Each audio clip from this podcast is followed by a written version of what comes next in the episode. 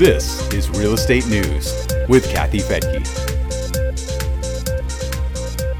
Airbnb has set up a fund to help hosts dealing with coronavirus cancellations. Travelers ditched plans for vacations, work trips, and family get togethers once the virus started spreading. And then Airbnb promised full refunds. Airbnb's Host Relief Fund will help cover some of the lost revenue, but many hosts are coming up short. I'm Kathy Fettke, and this is Real Estate News for Investors. We don't know quite yet how the coronavirus will impact the overall housing market, but for Airbnb hosts, the impact was felt immediately. Big events that draw huge numbers of people to destination hotspots were canceled, and along with them, Airbnb reservations. The South by Southwest Festival near Austin, the Coachella and Stagecoach music festivals near Palm Springs, the Kentucky Derby, the Boston Marathon are just a few of the events that have been canceled or postponed.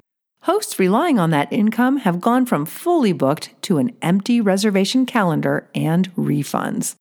Airbnb announced on March 14th that guests would get full refunds despite individual host policies.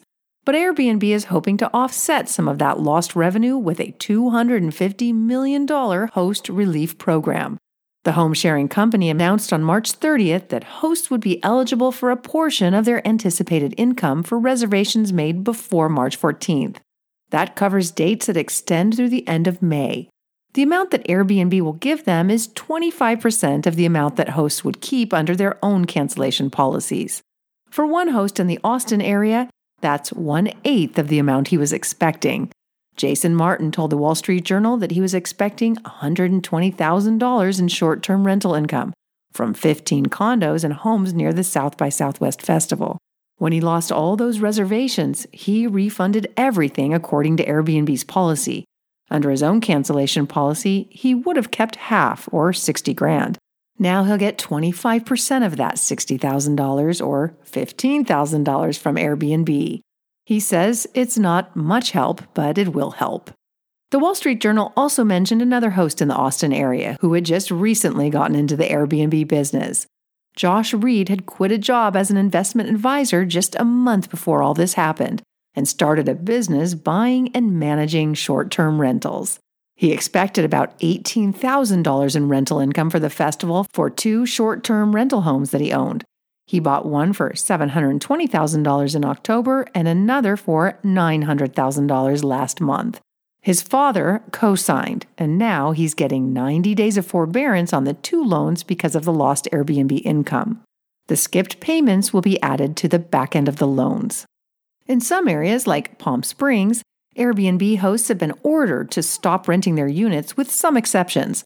Officials in Palm Springs and other Coachella Valley communities banned short term rentals to prevent a flood of outsiders seeking refuge and potentially bringing a virus with them. There's concern everywhere about how contagious this virus is and hospital capacity. Under local rules, hosts were forced to cancel all new bookings for April. Violators face fines, but city rules may differ slightly.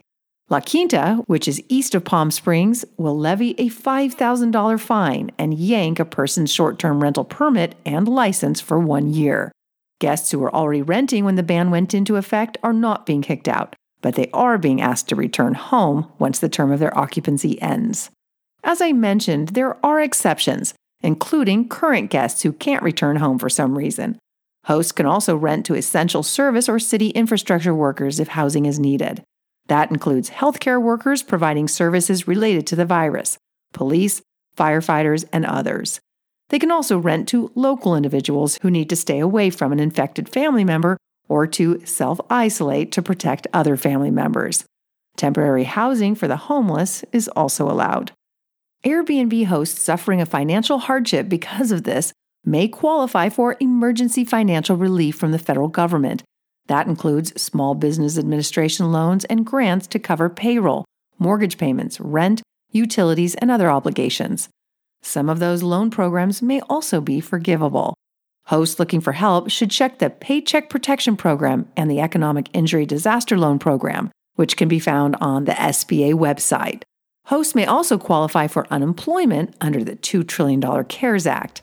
Airbnb is also offering fee discounts to hosts who rent to people associated with the virus response. You'll find links to resources mentioned in this podcast at our website at newsforinvestors.com. I'm Kathy Fettke, and thanks so much for joining me here on Real Estate News for Investors.